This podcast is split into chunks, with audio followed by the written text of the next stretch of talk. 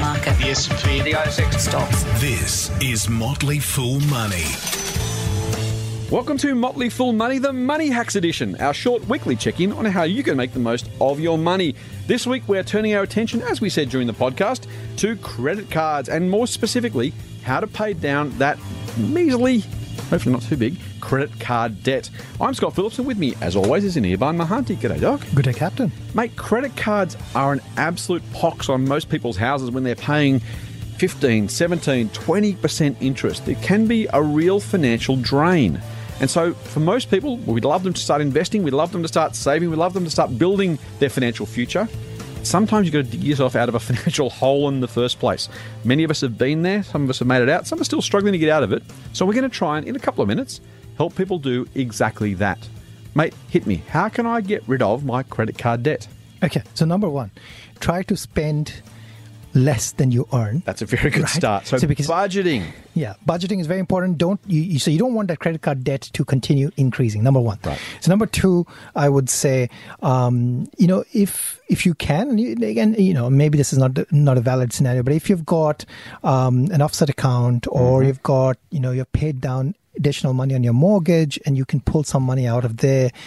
Use that to Mm. pay down the credit card because the interest you're paying on the mortgage is going to be significantly, significantly, significantly lower than the amount you're going to be paying on like about a fifth, right? So pay down your highest your highest value debt first. If you're paying twenty percent on credit card debt and you're saving four percent in the offset account, Yeah. trust us, pay down the credit card debt. Yeah, and and the third one, I think you know, if you can, I mean, there's always some offer out there, and you know, maybe if you've got a lot of balance, it's harder. But you know, try to um, you know, try to get a card which has you know, sometimes you get a zero percent interest offer for six months or three months or Yep. eighteen months Or you or whatever. three percent deal, or something something Yeah. much much lower. Something much lower. Try to move your money there. Um, if you you know, and the last one would be that you know, if you're really if you're really stuck, pick up the phone. And call the company. Yep. and you could always try to negotiate a better deal, Mm-hmm. saying you know because that it's in their interest too. To de- it's rather in their interest to actually get something from you than to get nothing, Yep. and therefore negotiation. You know, a number of times I've called up the bank and said I want to pay a little bit less on my mortgage, a little bit less on something.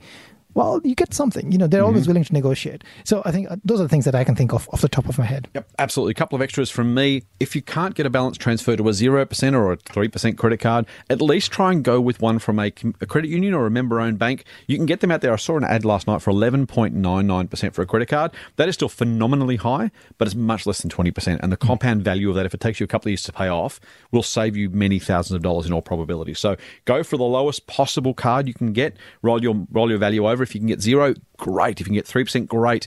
If you can't, at least try and get something better than that.